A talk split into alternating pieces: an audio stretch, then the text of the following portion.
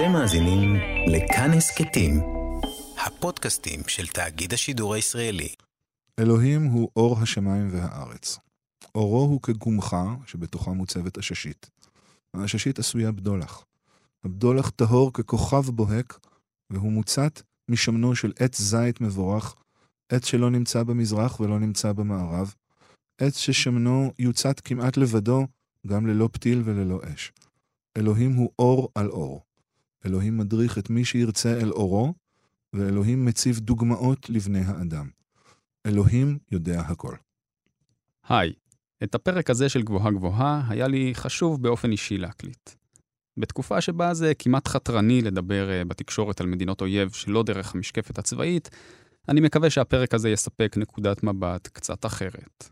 מתחילים.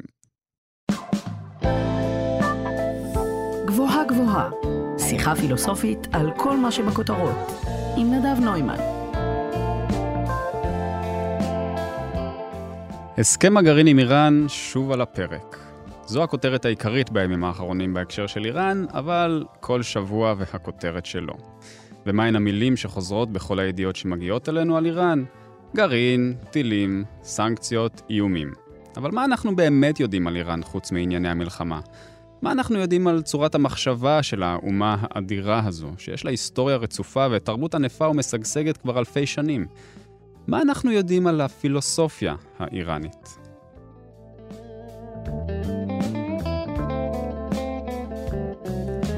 אני נדב נוימן, אתן מאזינות ומאזינים לכאן תרבות, התוכנית גבוהה גבוהה, שבה מדי שבוע אנחנו לוקחים נושא מהכותרות ומפרקים לו את הצורה הפילוסופית.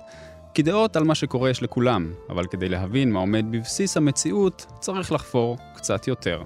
והפעם, לרגל חג פורים ובמחווה למגילת אסתר והמתיחות המתמדת שיש לישראל עם איראן, נצא למסע גם בזמן וגם במרחב. 1,500 קילומטרים מזרחה ויותר מאלף שנים אחורה, כדי להבין את יסודות הפילוסופיה האיראנית. כדי לצאת למסע הזה נמצא איתי באולפן דוקטור אורי גולדברג מבית הספר לממשל, דיפלומטיה ואסטרטגיה במרכז הבינתחומי הרצליה, חוקר השיעה ואיראן שעוסק רבות בקשרים בין החוויה הדתית לפוליטיקה באיראן. שלום אורי. שלום נדב. אתה מוכן uh, לצאת uh, למסע? קדימה. יש לך דרכון? ירוק. ירוק, כן. טוב, תשמע, קודם כל בוא, בוא נשאל את השאלה הבסיסית, אני חושב, ש, שאנחנו לא, לא חושבים עליה בכלל, בדרך כלל כשאנחנו מדברים על איראן. יש דבר כזה פילוסופיה איראנית, או פילוסופיה פרסית, או האם, האם אני שואל שאלה אחת בעצם, או שתי שאלות, זה גם, גם סוגיה. אתה נכנס פה למשהו שחוקרי איראן יכולים לדבר עליו שעות על גבי mm-hmm. שעות, על ההבדל בין פרס ואיראן. בבסיס, איראן זה השם של האנשים שגרים שם לעצמם. פרס זה שם שנלקח משמו של מחוז, אולי המחוז הדומיננטי מבחינת האוכלוסייה mm. באיראן, מחוז פארס, mm-hmm. אבל האיראנים קוראים לעצמם איראן הרבה שנים, והשימוש בשם העתיק הזה הוא חלק מהתחייה הלאומית שהם חוו במאה ה-20. אז אנחנו נתייחס אליהם, אנחנו נקרא לזה פילוסופיה איראנית ולא פילוסופיה פרסית. נשמע לי סבבה. אה, האם יש כזה דבר פילוסופיה איראנית? כן, בהחלט יש. היא... צבועה עמוקות בצבעים מוסלמיים, כי האסלאם הוא הרי דת ללא לאום, והטווח אה, של הדת הזאת אה, אין לו גבול, לפחות בתיאוריה. הפילוסופיה האיראנית התפתחה בצילה של המחשבה האינטלקטואלית האסלאמית, אבל היא אה, בהחלט איראנית. זאת אומרת, יש לה צבעים ייחודיים איראניים שקשורים גם למסורות שהתפתחו באזור הגיאוגרפי, וגם לנטיות אינטלקטואליות שבולטות יותר בסוג הזה של המחשבה. אז אם אנחנו רוצים לתת איזה נקודת התחלה איפה היינו אומרים שהפילוסופיה האיראנית מתחילה בזמן? Uh, בזמן אני חושב שהיא מתחילה לפני בואו של האסלאם לאיראן. זאת אומרת, לפני uh, בטח משהו כמו 1,100 שנה, זאת אומרת, האסלאם הגיע לאיראן בערך לפני אלף פלוס שנה. Mm-hmm. Uh, לפני זה הייתה פילוסופיה באיראן שלא הייתה פילוסופיה אסלאמית, הייתה פילוסופיה שהושפעה מהדת שרווחה שמה, זו דת הזורואסטרית. אה, שגם עליה אפשר לדבר זהו, מלא. זה, כן, זה, זה באמת מעניין, כי, כי אולי, אולי נעצור בה, בנקודה הזאת ונאמר כמה מילים. הדת הזורואסטרית זה, אני חושבת, אחת הדתות המוקדמות שאנחנו מכירים, אה, לפחות מהאזור הזה שבעולם. אה, והמייסד שלה, או מי שנחשב למייסד שלה, זורואסטר, הוא גם בחוקרי היסטוריה של הפילוסופיה, הרבה פעמים מתייחסים אליו כמישהו שהוא אולי מראשוני הפילוסופים. כן. עסק הוא... בטוב ורע, הוא מתעסק גם... במושגים פילוסופיים וכמובן נכנס לקאנון הפילוסופי עם פרידריך ניטשה, שהשתמש בו. כזה. נכון. אמ, זורואסטר, זרטוסטרה, אה, אכן היה פילוסוף ונביא, מהמם. מייסד של דת. הדת שהוא הקים, או שהוקמה תחת אה, הבשורה שלו, היא דת מונותאיסטית, אבל היא דת שיש בה גם דואליזם חזק. זאת אומרת, היא דת שבהחלט מתעסקת באל אחד, אבל דת שתופסת את העולם כמחולק תמידית בין טוב ורע, ואת המאבק בין הטוב לרע כמאבק המכונן, כדינמיקה המכוננת של העולם. יש לה עוד כל מיני היבטים מעניינים, יש אה, היבטים של פולחן אש, שזה זוכרים וזכורים עד היום. יש הקפדה גדולה מאוד מאוד על טומאה וטהרה, על ניקיון, על היגיינת גוף ועל אה, ניקיון העולם בכלל, גם ניקיון מוסרי וגם ניקיון פיזי. אבל אה, מה שמעניין לצורך השיחה שלנו זה מהמם. אה, שבאיראן היו אילומינטי עוד לפני שבאירופה היו אילומינטי. או, עכשיו, עכשיו אתה, עכשיו, עכשיו עניינת אותי, מה זאת אומרת? אה, הם עסקו, אה, אה, אחד מהגילויים הראשונים של הגנוסיס, כמו שאנחנו מכירים אותו עכשיו, של תורת הנסתר, של ההבנה הפילוסופית של העולם כישות שבתוכה פועם לב שאף אחד לא רואה. גנוזיס, אה, יש לו כל מיני מובנים, אבל המובן הבסיסי שלו זה איזו תורה שהיא קשורה לידע, שאם יש לך ידע מסוים על האמת שבעולם, אתה יכול לשחרר את עצמך ולהגיע... נכון. אה, כי ל- יש גם, אה, יש גם מערכת מסועפת של מגבלות וקשירות. הידע הזה, הידע האמיתי הוא נחלתם של יודעי סוד בלבד, הוא לא מהמם. משהו שהאזרח הרגיל, זה לא עניין של הגשמה ומימוש עצמי. עניין של חיים שלמים, של אה, מסירות גדולה, של חשיפה איטית של הידע הזה. יש הדים למחשבה הזאת בהמון המון המון תנועות דתיות, כולל למשל בקבלה הלוריאנית שעוסקת בתיקון העולם. נכון, בתיקון אבל אוקיי, אבל. אז הגנוזיס הזה, הידע הזה, איך הוא מתחבר אלינו עכשיו בחזרה לאיראן? אתה אומר אילומינטי? המחשבה הגנוסטית אה, הייתה חלק משמעותי מהקיום הדתי האינטלקטואלי הזורואסטרי. היו שם חכמים, מועצות חכמים סודיות כאלה, והם עסקו מאוד באור. האור היה הישות הקוסמית שעניינה אותם. האור היה מבחינתם חוצה המימדים, היה הדרך אה, להתעלות מעל המגבלות שהעולם הפיזי מניח לפתחם, והעיסוק באור, ביכולת שלנו לראות את האור, לקלוט אותו, להבין מהו, להשתמש בו, לרתום אותו לצרכים שלנו, אבל גם להיות נפעמים מהמהות הגולמית שלו, אה, היה, אה, אני כמובן עושה מזה סוג של קריקטורה, אבל היה עולם התכנים הבסיסי של הפילוסופיה האיראנית לפני האסלאם, והמחשבה הזאת על האור מצאה את הדרך שלה לתוך האסלאם בפירוש, ומי שבעצם נחשב למורה הגדול הראשון, אה, שלימד את הפילוסופיה הזאת של האור, שרצה לשלב בינה כן. לבין הפרויקט המוסלמי, פילוסוף שנקרא יח- יחיא סוהרה ורדי, בהגייה הפרסית של שמו, והוא היה פעיל אה, במאה ה-12, ה-13, הוא מת צעיר מאוד, הוא מת בגיל 36, אה, אה, הוא עלה על המוקד בגלל אמונותיו הקצת אה, כופרות שערערו את הסבלנות של השליטים המוסלמים, המוסלמים של אז, אבל הוא היה זה שהתחיל בעצם להתעסק בחוכמת האור, באונתולוגיה Mm. של האור כלומר. כלומר, אם אנחנו מנסים לצייר איזה ציר זמן, עוד לפני שאנחנו נכנסים ממש לכניסה של האסלאם לאיראן ולהשפעה של הדבר הזה על הפילוסופיה האיראנית, אנחנו מדברים על uh, הדת הקדומה והפילוסופיה הקדומה של איראן, שזה הזורואסטריות, וחלק מהותי בה זה העיסוק באור, מהמם. בגנוזיס, בידע ובאפשרות uh, להגיע, להגיע לידע הזה, והדבר הזה נמשך בעצם אלפי שנים, אם כך, עד מה שנחשב באירופה ימי הביניים. הוא נמשך עד אז, ואני אעשה פה כזאת קפיצה לא, לא מאוד אקדמית, ואגיד לך שההדים של... שמבני היסוד של, של תפיסת הידע הזאת, של ההסתכלות הזאת על העולם, כמה שאני מבין אותם קיימים באופן מאוד מוחשי גם ברפובליקה האסלאמית של איראן היום. אוקיי, זה מאוד מעניין, ואני אני רוצה באמת שניגע בזה אחר כך. עכשיו, אם אנחנו מדברים, אתה מדבר על, אנחנו מגיעים למאה ה-12 כבר אה, אה, אה, באיראן, בזמן שבאירופה התקופה הזאת היא, היא נחשבת לימי הביניים, זו תקופה שהפילוסופיה, אה, אפשר לומר די, לפחות ככה זה נחשב, היא קופאת על שמריה. באירופה העיסוק המחשבתי הוא, הוא, נחלת הדת, הכנסייה, וכל מה שאנחנו מכירים למשל מ... מיסודות הפילוסופיה המערבית ביוון העתיקה, אה, אפלטון, סוקרטס, אה, אריסטו, הדבר הזה כופה. אבל במזרח, ובוודאי באיראן, הדבר הזה דווקא פורח בתקופה הזאת. לגמרי פורח. פרסית היא הלטינית של העולם המוסלמי. Mhm. העבודה האינטלקטואלית משמעותית נכתבת כולה בפרסית, וגם בתוך איראן עצמה אה, יש אה, הרבה מאוד הערכה והרבה מאוד מקום לפילוסופים, לעבודה אינטלקטואלית. בכלל, זה תור הזהב של המחשבה המוסלמית, ויש לה אגף איראני אה, מובהק. יש קשר גם לעובדה, למרות שבמאה ה-12 זה עדיין לא המצב, אבל במאה ה-17, שאפשר, אני חושב, אז לראות אולי את השלב הבא בהבשלה של הפילוסופיה הזאת, אז זו כבר פילוסופיה שצבועה גם בהיותה של איראן מדינה שיעית. לשיעיות שלה יש משמעות בתוך החלוקה הפנימית באסלאם. אבל אה, כן, המסורת הפילוסופית וההגותית, גם של כתיבה בפרסית, אה, וגם אה, באמת של איראניות שמשולבת בתכנים הקדם-אסלאמיים האלה, בעיסוק באור, ברעיון של הארה, בניסיון לדבר על אמ, אונתולוגיה, על הוויה שיש לה כמה מישורים, ועל התנועה ביניהם, זה בהחלט התרומה האיראנית לפילוסופיה המוסלמית. אוקיי, okay, אז, אז האסלאם מגיע לאיראן באיזו שנה? פחות או יותר. בערך לפני אלף שנה. לפני אלף שנה, ובזמן שהאסלאם הגיע לאיראן, איראן, אנחנו אומרים, היא כבר מעצמה תרבותית אה, ופילוסופית, אה, עם תרומה מכרעת אה, להתפתחות בכלל של תרבויות באזור. האסלאם מגיע, ומה קורה בין שני הכוחות האלה כשהם מתערבבים? ברמה... מבחינה מחשבתית, מבחינה פילוסופית.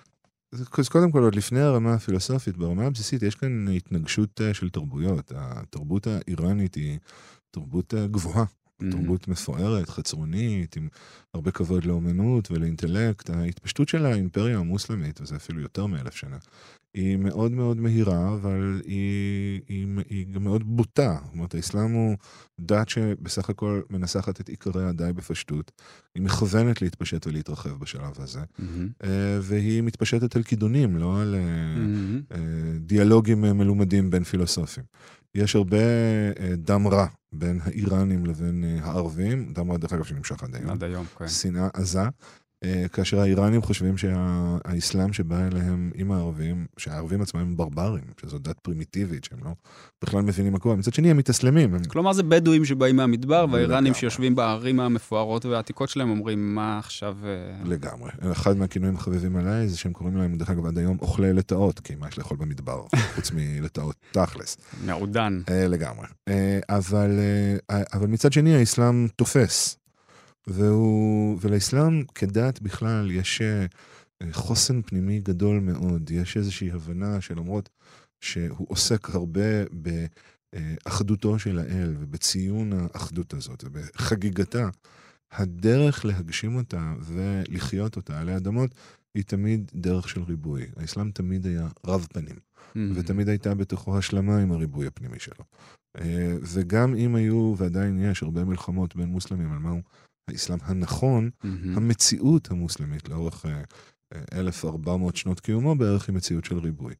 אז האסלאם מתרגל ומאמץ בשמחה את המסורות האינטלקטואליות האיראניות.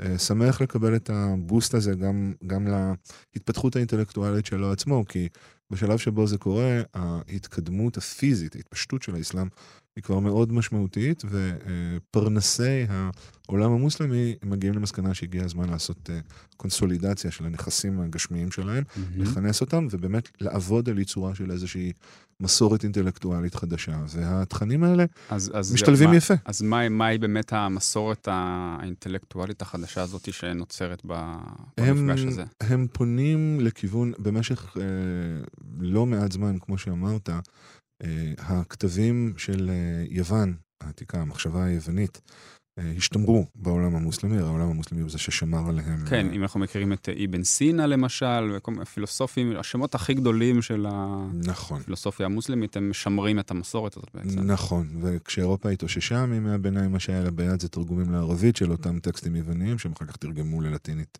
בחזרה. כן, זה מדהים, זה משהו שאנחנו לא, לא כל כך חושבים עליו היום, אבל בעצם ה... הפילוסופיה החדשה האירופאית שמתחילה בבייקון, דקארט אה, וכולי, היא חייבת כל כך הרבה לעולם הערבי ש, mm-hmm. ששמר על הנכסים האלה, ואחרת לא היינו מכירים בעצם, דקארט לא היה יכול לקרוא את, אה, את, אה, את אריסטו, ואנחנו לא היינו מכירים את הדברים האלה. חד משמעית, ותמיד זה זמן טוב להמליץ לקרוא את שם הוורד של אומברטו אקו, שמדבר בין mm. השאר על ה...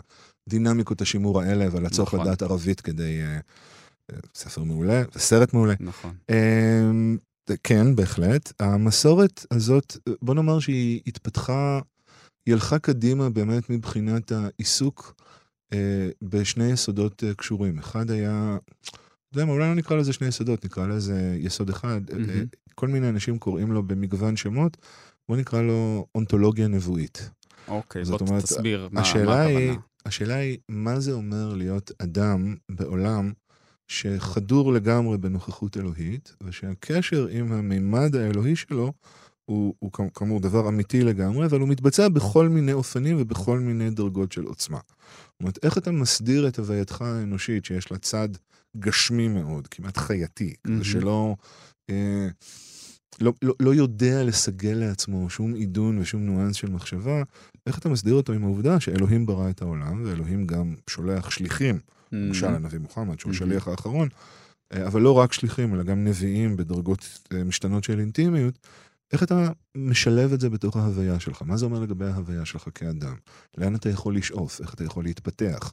אה, איזה מימדים אחרים של הקיום אה, אה, זמינים לך, שהם לא רק המימד הגשמי פרופר של החיים שלך? מהמם. זה, זה אולי דרך, אני חושב, סבירה להגדיר את אה, סדר היום הפילוסופי של המחשבה האינטלקטואלית המוסלמית של אותו זמן.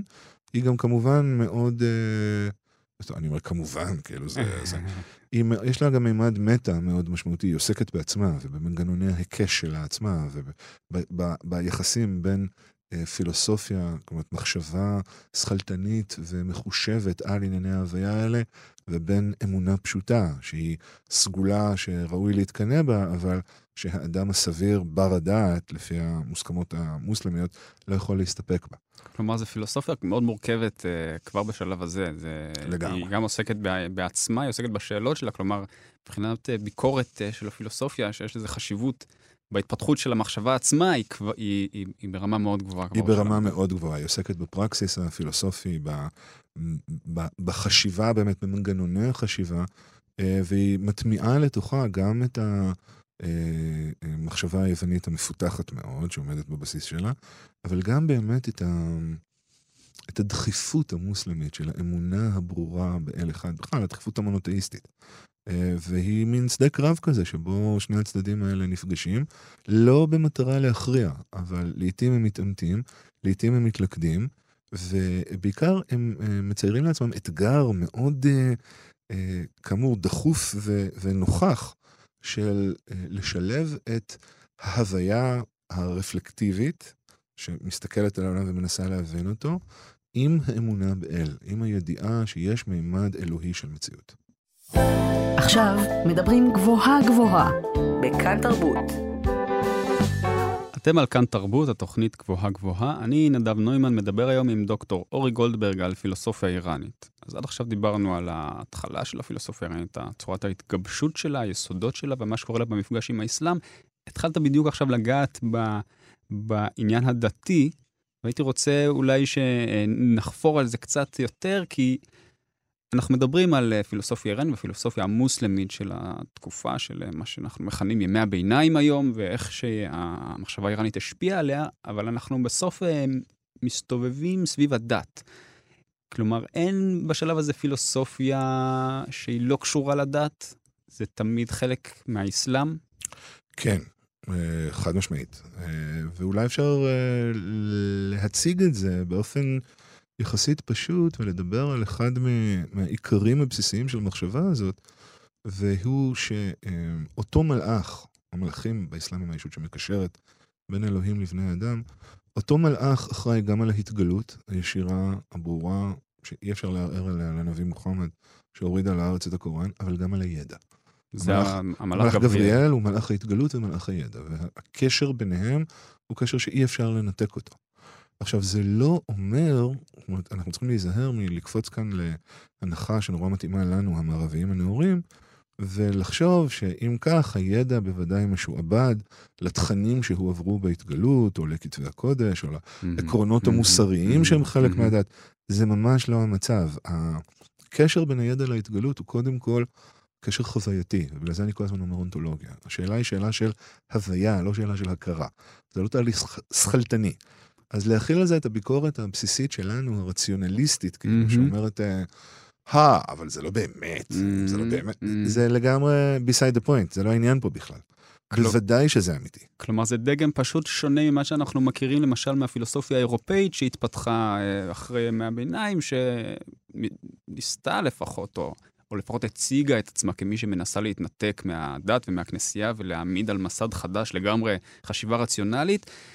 המחשבה המוסלמית האיראנית, הפילוסופיה המוסלמית האיראנית, מראש אומרת, אנחנו בכלל, זה דגם אחר, זה פשוט דגם אחר של, אה, כן. של צורת חשיבה. הפילוסופיה המערבית יצאה מנקודת הנחה שיש כאן איזשהו אלמנט של אה, אה, דיכוי ויש משהו שצריך לשחרר. מהמם. הפילוסופיה המוסלמית היא לגמרי תחת הרושם ש- if it ain't broke, don't fix it. כאילו, אין שום בעיה עם זה. האלוהות היא אופק עבור בני האדם, היא לא יעד. אדם לא רוצה להיות אלוהים, וגם לא הכל תלוי ברצון האנושי. החיים והצורך להסתכל עליהם, באמת, ברמת ההוויה הבסיסית, הם חיים שיש בהם לא מעט אילוצים, לא מעט דברים שחורגים מגבולות השגתו של אדם. אה, ואם באמת תרצה לשנייה להיות אה, ציני ומחושב, אה, לפני שאפשר לדבר על, על אלוהים ועל המשמעות של הקרבה לאלוהות ומה היא נותנת לאדם וכולי, אפשר להגיד שבאמת יש כאן איזושהי תפיסה של חיים כמשהו שהוא מארג מורכב, שהרבה ממנו זה אילוצים ודברים שלא ניתן לדעת ולא ניתן להשיג. והשאלה היא איך לייצר משמעות להוויה האנושית במצב כזה. אלוהים הוא, הוא ב... באסלאם, דווקא בגלל שהוא כל כך חזק וכל כך כל יכול, ואחד ויחיד, הוא גם זה שמסמן את uh, גבולות הגזרה של האנושיות. אף אדם לא יכול להיות אלוהים. מהמם. אתה כל כך עוסק בגדולתו של אלוהים, שאולי עיקר האמונה הבסיסי, אחרי שאתה מעיד על זה שיש אלוהים ואין אין עוד מלבדו, מהמם. עיקר האמונה הבסיסי הוא שאתה לא הוא. ואם אתה לא הוא, עכשיו נפתח יקום שלם של שאלות סביב הדיון על מה אתה. מה אתה יכול, מה אתה לא יכול, איך, למה. אה, וזה זה תחום העיסוק של הפילוסופיה המוסלמית, היא בכלל לא מנסה לערער על המגבלות האלה. להפך, היא תופסת אותם כ, גם כמצע וגם כתמריץ. איזושהי מסגרת. אה, מסגרת, אה, מסגרת לדיון פשוט. לגמרי. לדיון שהוא, דרך אגב, מאוד מאוד מבוסס על חוויית חיים. תחשוב, דיברת על דקארט, מהמם. אתה יכול לדבר גם על, אה, נאמר, על, אה, על, על ההוויה של היידגר. תחשוב כמה קשה לנו גם היום לגשת לאנשים האלה ולקרוא אותם, כי מאוד קשה. הרציונליות היבשה, הקלינית כמעט, שבה הם מנתחים את החוויה הזאת, היא, היא קצת מרחיקה את הטקסטים שלהם מחוויית החיים הם, שלנו. הם מתחילים מראש מנקודה, מנקודה לא, שהיא לא מוכרת, להיידיגר במיוחד. אם אנחנו מדברים על מרטין היידיגר, הפילוסופיה שלו היא מאוד קשה להבנה, מכיוון שהוא מבקש להעמיד יסודות חדשים לגמרי של, ה, של ההוויה, לשאול מה, מהו העולם הזה שבו אנחנו מתקיימים, וזה מתבצע עם מושגים שהוא ממציא, עם שפה שהוא ממציא. אז אולי באמת אה, היתרון שאני, כמו שאני מבין ממך, מה, מהפילוסופיה האסלאמית של אותה תקופה זה שהיא מציגה את זה במסגרת שהיא מוכרת. בדיוק, בדיוק. היא, היא רוצה להיות, היא, היא, היא חייבת להיות מוכרת, היא חייבת להיות רלוונטית למציאות החיים של האנשים שעוסקים בה. עכשיו, שלא תטעה, לא מדובר בעולם מוסלמי שבו כל אדם הוא פילוסוף. הפילוסופיה Mm, הייתה נחלתם של מתי מעט, Mhm. והמחשבה המזוקקת הזאת הייתה, הגיעה גם לגבהים מאוד גבוהים, שעסקו גם במסעות רוחניים ובהארה, וביכולת, לפעמים זה קצת מזכיר את ספרות ההיכלות של הקבלה, את היכולת לעמוד מול הכס הרם והנישא של אלוהים וכולי וכולי. אבל בבסיס הרעיון היה שחייבת להיות כאן חוויית חיים. וסורה וורדי, או סורה ורדי שהזכרתי קודם, לא מיוחס, מיוחס הדיון על זה שעיסוק בפילוסופיה בלי חוויה רוחנית הוא דבר שפשוט לא יכול להיות. מצד שני, חוויה רוחנית שאין לה בסיס פילוסופי שכלתני, האופן שבו הוא מתאר את ההשלכות העתידיות שלה מזכיר מופעים של סכיז- סכיזופרניה. זאת אומרת, אם אתה. ניגש למסע רוחני ואתה לא יודע לדבר על העולם במושגים שנטועים בו עמוק, אבל שהם סדורים ו- ומושכלים, מהמם. אתה תאבד את זה. אז שני הדברים האלה קשורים אחד בשני קשר הדוק. כלומר, יבוא האדם המערבי, ו- ו- שלא מספיק מכיר את, ה- את הפילוסופיה המוסלמית, ויגיד, בסדר, זה מיסטיקה, או זה תיאולוגיה. ה- אני חושב שאפילו סוג המושגים שאנחנו מתייחסים אליהם הוא, הוא, הוא בוודאי שונה, זה, זה, זה ממש מסגרת אה, שונה לחלוטין ממה שאנחנו מכירים בפילוסופיה המערבית. זה משהו שהמושגים מתערבבים, דת, תיאולוגיה, פילוסופיה, מיסטיקה. אני, כמו שאני מבין, מבחינת הפילוסופים המוסלמים, האיראנים, זה פשוט אה, לא רלוונטי אולי. אתה צודק, אה, זאת אומרת, הניסיונות אה, לצייר קווים כאלה בחול, שיהיו מאוד ברורים, שיבהירו לך מתי mm-hmm. אתה פילוסוף, מתי אתה מיסטיקן, מתי אתה רציונליסט, mm-hmm. הם, הם לא, לא צפויים להצלחה מסחררת. אבל... למרות שגם המדע באותה תקופה בעולם המוסלמי הוא בפרץ יצירתי אדיר. אה, בוודאי. אז אין, הרציונליזם אין, הוא, הוא שם, בכל אין, זאת. אין סתירה. כן. אתה, אתה חלק מהבריאה, אתה יצור מוחשי. אתה לא construct, אתה לא אה, אה, פנטזיה של ישות אה, אה, במימד עליון או משהו כזה. אני כן אבל רוצה לשנייה להיצמד לכמה מהמילים שאמרת, okay. אוקיי. ואולי ככה נוכל להתחיל לדבר קצת על, ה, על איזושהי, איזשהם היבטים רעיוניים של המחשבה הזאת. אה, המיסטיקה, שהיא mm-hmm. חלק משמעותי מהמחשבה המוסלמית, אה, היא, היא בדיוק בגלל זה שווה להגיד מילה למה המיינסטרים, הלב של הפילוסופיה הזאת, כמו שאנחנו מדברים עליה, הוא לא מיסטי. אה, המיסטיקה היא מסע שמטרתו שחרור מוחלט. Mm-hmm. היטמעות באלוהות, mm-hmm. להשאיר ממך את כבלי העולם הזה. כן. אה, באיראן בוודאי, וזה דרך אגב אחד מהדברים שנשארו עד היום ממש, יש רתיעה גדולה מסגפנות כזאת, מהשאלה מעליך את כבלי העולם. כשדיברת על היידגר קודם, אתה יודע, אפשר להגיד, אם ניקח משהו מתיאוריה של האומנות, אפשר להגיד שהמחשבה המערבית, כמו שהיא מנסה לזקק את מהות ההוויה, היא גם עושה הזרה להוויה הזאת. היא רוצה לגרום לנו להסתכל עליה, על משהו כאילו חוויית החיים הבסיסית שלנו, בעיניים שרואות פתאום משהו אחר, שככה כן. נפעמות כן. ו- ומסוגלות לייחס לזה את החשיבות הגדולה הזאת. ואמרת נכון מאוד, המחשבה המוסלמית ממש לא עוסקת בהזרה. היא רוצה לדבר על דברים שאנחנו מכירים. והמיסטיקה נתפסת כמשהו שהוא זר מאוד לחוויית החיים הבסיסית של אדם. Mm-hmm. Uh, מה בא כמשקל נגד למיסטיקה, מאפשר את האלוהות ולא, uh, ו- ולא מעודד השתקעות בהיבט הגשמי של החיים? מה שבא זה uh, הבנה משולשת של העולם. אונתולוגיה שיש לה שלושה מימדים, או הבנה של אפשרות קיום ברמה האונתולוגית שיש לה שלושה מימדים, לא כולם נגישים לנו. וברמה מאוד בסיסית זה החלוקה בין המימד האלוהי, mm-hmm. שבו נמצאות הישויות העליונות. כן. המימד הגשמי, שבו mm-hmm. אנחנו, מי שאנחנו תוצר של הקלט החושי שלנו ושל היכולת שלנו להשפיע פיזית על העולם, אבל עיקר כובד המשקל של החוויה האנושית בכל מקרה, הוא במימד האמצעי, בתווך. Uh-huh. והתווך הזה, הוא המקום שבו האמת העליונה, שאין עליה שום עוררין, יורדת למטה ונפרדת לפרטים שבני אדם יכולים לקלוט, אבל הוא גם המקום שבו אנחנו לא מצומצמים אך ורק לתוצר החושים שלנו ולמאוויים הגשמיים שלנו, אלא אנחנו יכולים לראות את עצמנו בדמיון. דמיון לא כשקר, אלא כאיכות של הנפש ושל הנשמה, שמאפשרת לנו להשליך את עצמנו, להקרין את עצמנו על מסך יותר גדול. Mm. ו- ולכן המיסטיקה המשחררת היא רק שלב ראשון בשביל רוב הפילוסופים האלה. הם ממקדים את מירב תשומת הלב שלהם במימד האמצעי הזה. זה נשמע קצת כמו, אה, זה גם משהו שלוקח אולי, כשאני שומע את זה אה, מהצד, זה נשמע לי קצת אולי משהו שלוקח קצת מניאו-פלטוניזם. זה כן, מזכיר כן. קבלה, זה מזכיר את ההשתלשלות של ההוויה אה, בהרבה, בהרבה תורות, אה, אה, מהעולמות העליונים לתחתונים, אנחנו מכירים את זה כמובן מהמיסטיקה היהודית, אבל זה גם מזכיר צורת תקשורת אה, בין העולמות. ומכיוון שהזכרת מקודם את ה... שהמלאך גבריאל הוא, הוא אחראי גם על הידע וגם על ההתגלות, נראה שיש פה איזושהי מערכת שהיא קשורה לתקשורת, איך האדם מתקשר עם אה, העולמות העליונים, והתווך הזה הוא מין, נשמע כמו צינור כזה של, אה, של תקשורת, של ידע. אתה צודק מאוד. אה, קודם כל, באמת, האישרקיון, כמו שקוראים להם, המורים של הפילוסופיה המזרחית הזאת, מהמילה שרק, בערבית של מזרח, אבל שכמובן גם נושאת בתוכה אסוציאציות לאור ולהארה. אה, הם קוראים, לה, קוראים להם הנאו-פלטוניסטים או הפלטוניסטים של איראן, או האסכולה Mhm. הפלטוניסטית של איראן, זה לגמרי מהדהד רעיונות כאלה. אבל אה, מאוד מוצא חן בעיניי איך שאתה מגדיר את זה, זה לגמרי עניין של תקשורת. זה עניין של תקשורת בכל מיני מובנים, זה גם, קודם כל, הפתיחות הבסיסית, הרצון להקשיב. ההבנה שקיים רובד כזה, שהוא רובד שבו אה, מדמיינים, אה, אבל שוב, דמיון לא כפנטזיה מנותקת, לא כמופע סכיזופרני, אלא כפקולטי, כקישור, כתכונה בסיסית של חיים.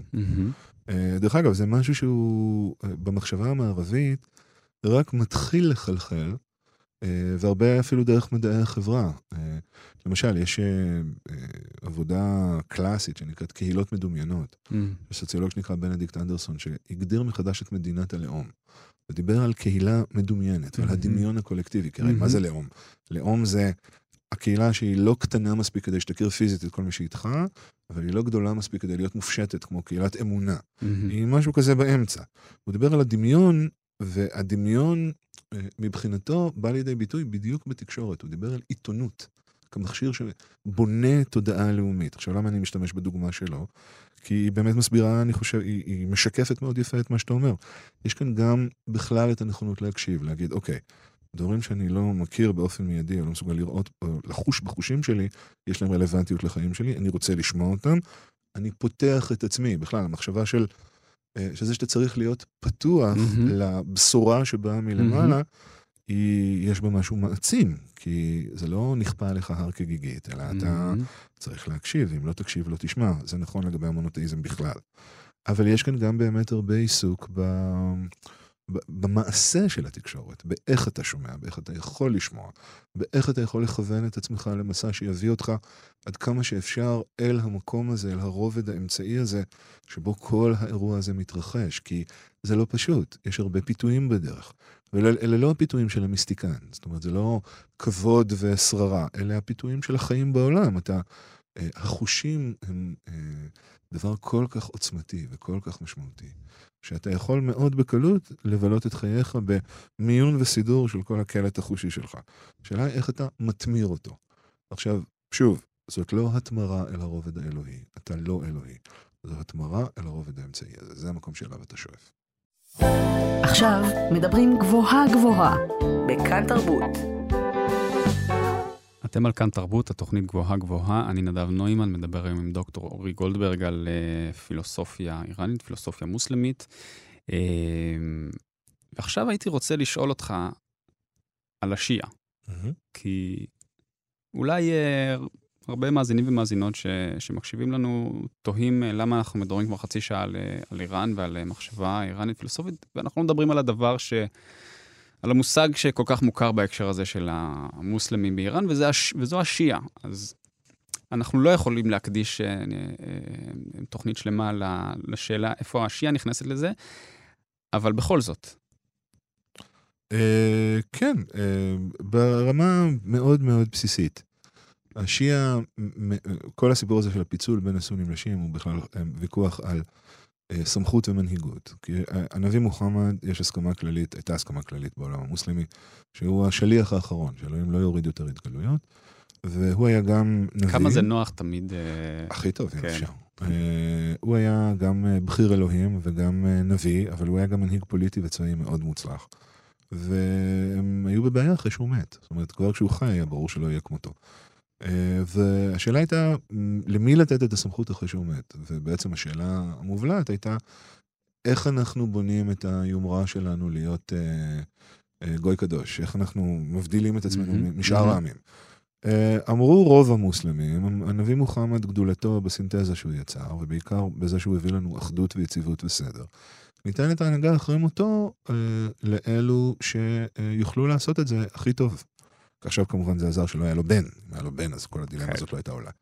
אבל אמרו ניתן את ההנהגה לאלה שיכולו לעשות את זה הכי טוב, ומי הם אלה שיכולו לעשות את זה הכי טוב? אלה בעצם אה, זקני השבטים, שעכשיו הם היו, עכשיו הם מוסלמים, אבל הם. עדיין יודעים אה, באיזה ארון מונח כל שלד, ואת מי צריך לעודד ואת מי צריך למנוע ו- וכו'. מהמם.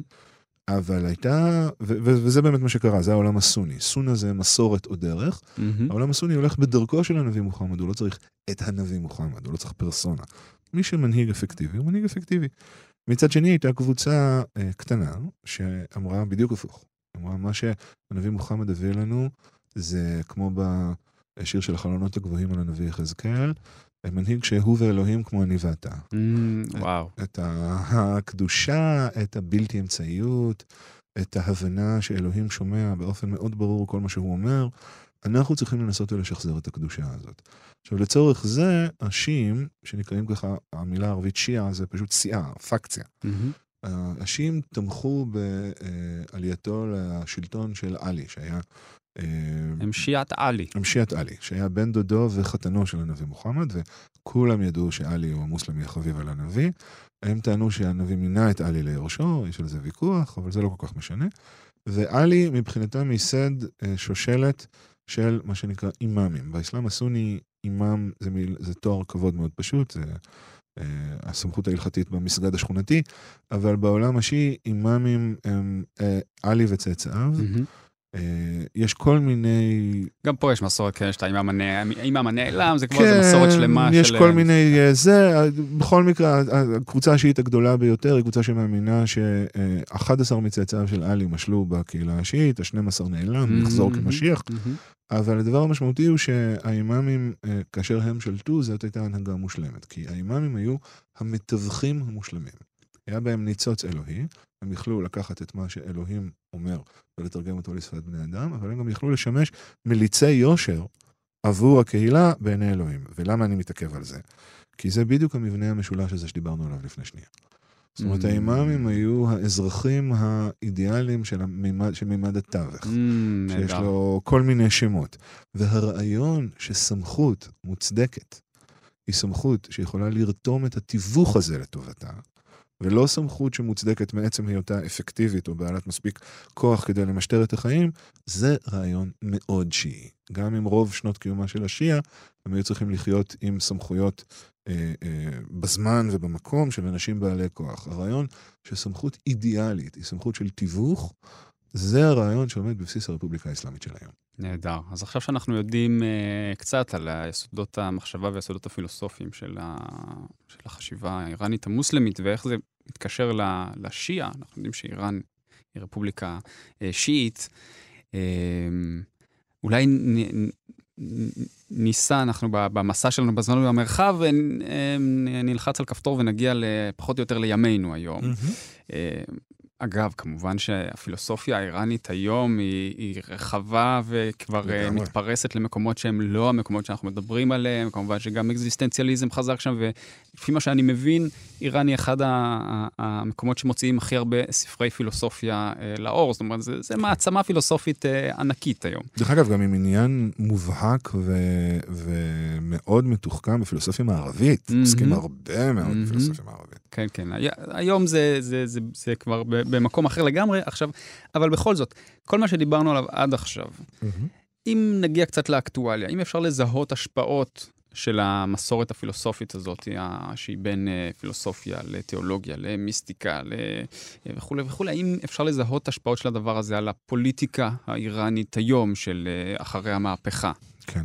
אני אעשה את הגילוי הנאות, אשים disclaimer, כאילו מה שאני. יכול להגיד עכשיו הוא כאילו הכי לא אקדמי, כזה רציני אנחנו לא. באקדמיה. מהמם, ואני מאוד שמח.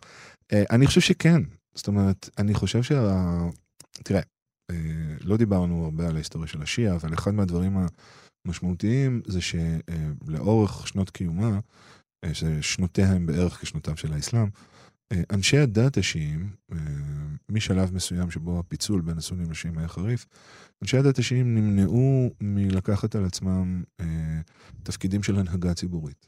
אוקיי? גם האימאם השישי, הוא כבר היה זה שקבע שכדי לשמור על חייהם של השיעים, אסור להם לטעון להיות השליטים, אבל אחרי שהאימאם ה-12 נעלם, אנשי הדת שכאילו היו... לא, לא הנהיגו את הקהילה, אבל היו פרנסיה, בוא נאמר. מהמם. אה, לקחו על עצמם אה, לא להתעסק בפוליטיקה, ולעסוק רק בעניינים של אה, משפט פרטי בין אדם לאדם ובענייני הקהילה, ולא להתיימר כדי לא להתגרות בסונים. אה, הרפובליקה האסלאמית הזאת שקמה, המחשבה של, של, של חומייני, מנהיג המהפכה, שדיברה על שלטון חכם הדת, זה אה, זעזוע רדיקלי של המסורת הזאת. אבל למה בעצם, איפה חומייני חשב שיש לו בסיס אינטלקטואלי לדבר הזה? איך הוא הצליח למצוא אותו? הוא מצא אותו בחזרה למבנה המשולש הזה. בחזרה לרעיון שסמכות אה, אה, אמיתית, סמכות מהמם. מוצדקת, הלכתית, תיאולוגית, פילוסופית, היא סמכות של מתווך. עד שיבוא המשיח, עד שיבוא האימאם הנעלם ויחזיר את הדברים לתיקונם.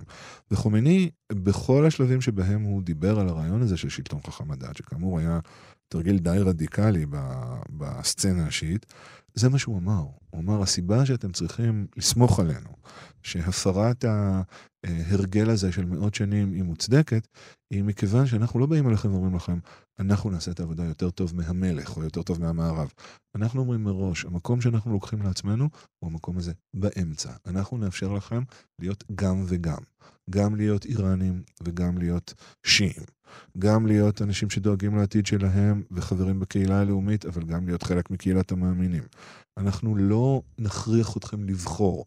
כל הגדולה שלנו כמעמד זה הגם וגם הזה. עכשיו, יגידו לך מיד שהרפובליקה האסלאמית היא דיקטטורה כן. טוטליטרית ודכאנית, וגם אני ממש לא ממליץ לעבור לטהרן ברגע שתהיה לך Mhm. הזדמנות.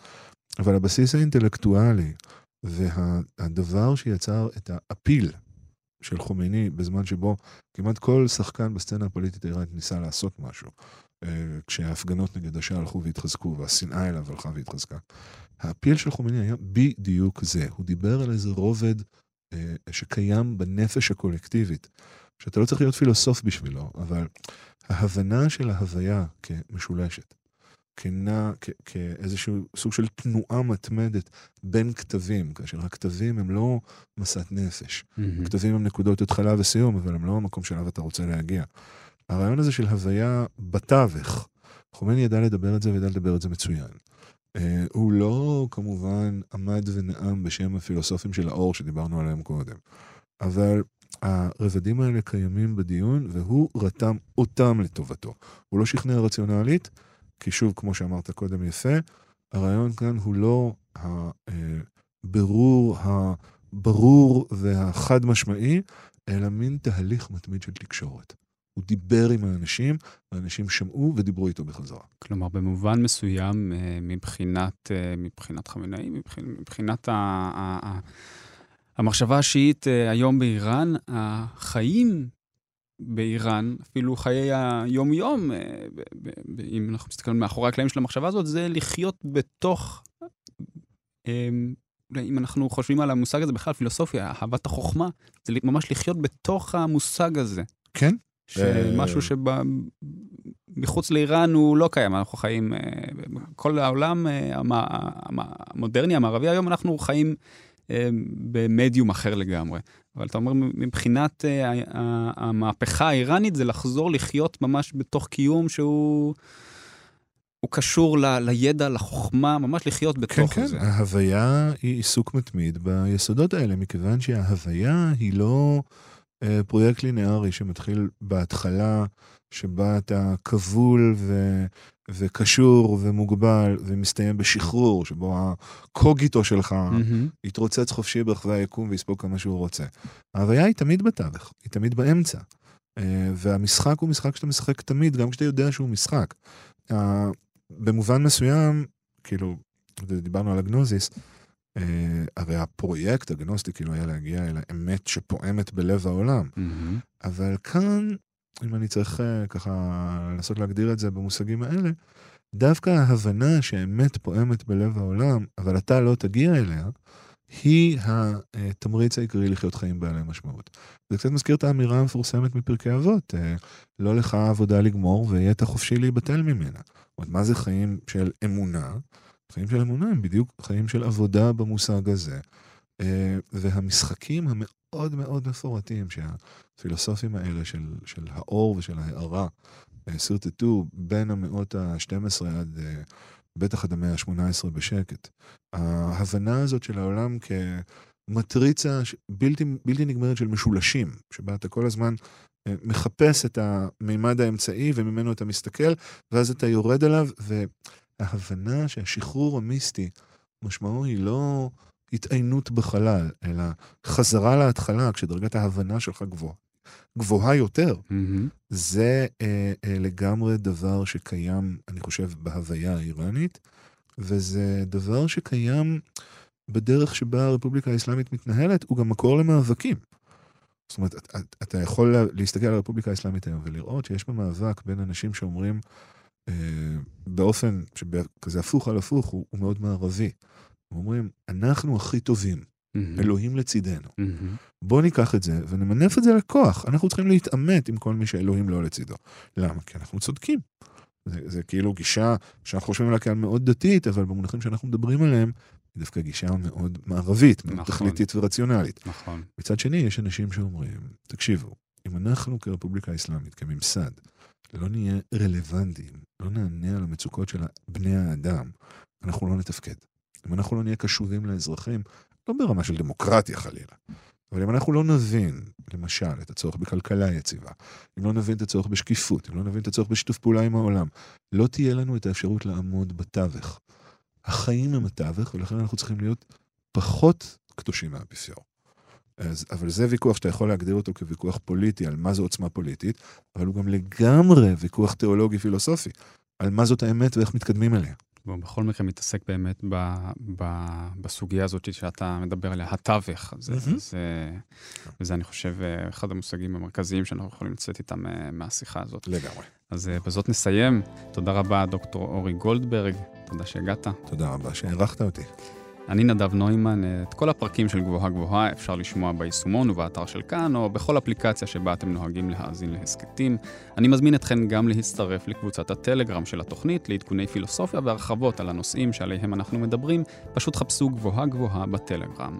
ואם אתן רוצות להרחיב עוד בנושאים שעליהם דיברנו היום, אפשר לקרוא את הספרים הבאים. The Voyage and the Messenger, Iran and Philosophy מאת הנרי קורבין, הטוב, הרע והעולם, מסע לאיראן הטרום-אסלאמית מאת תמר אילם גינדין, זה יצא בהוצאת האוניברסיטה המשודרת. אני מקווה שנהנתם, תודה ולהתראות.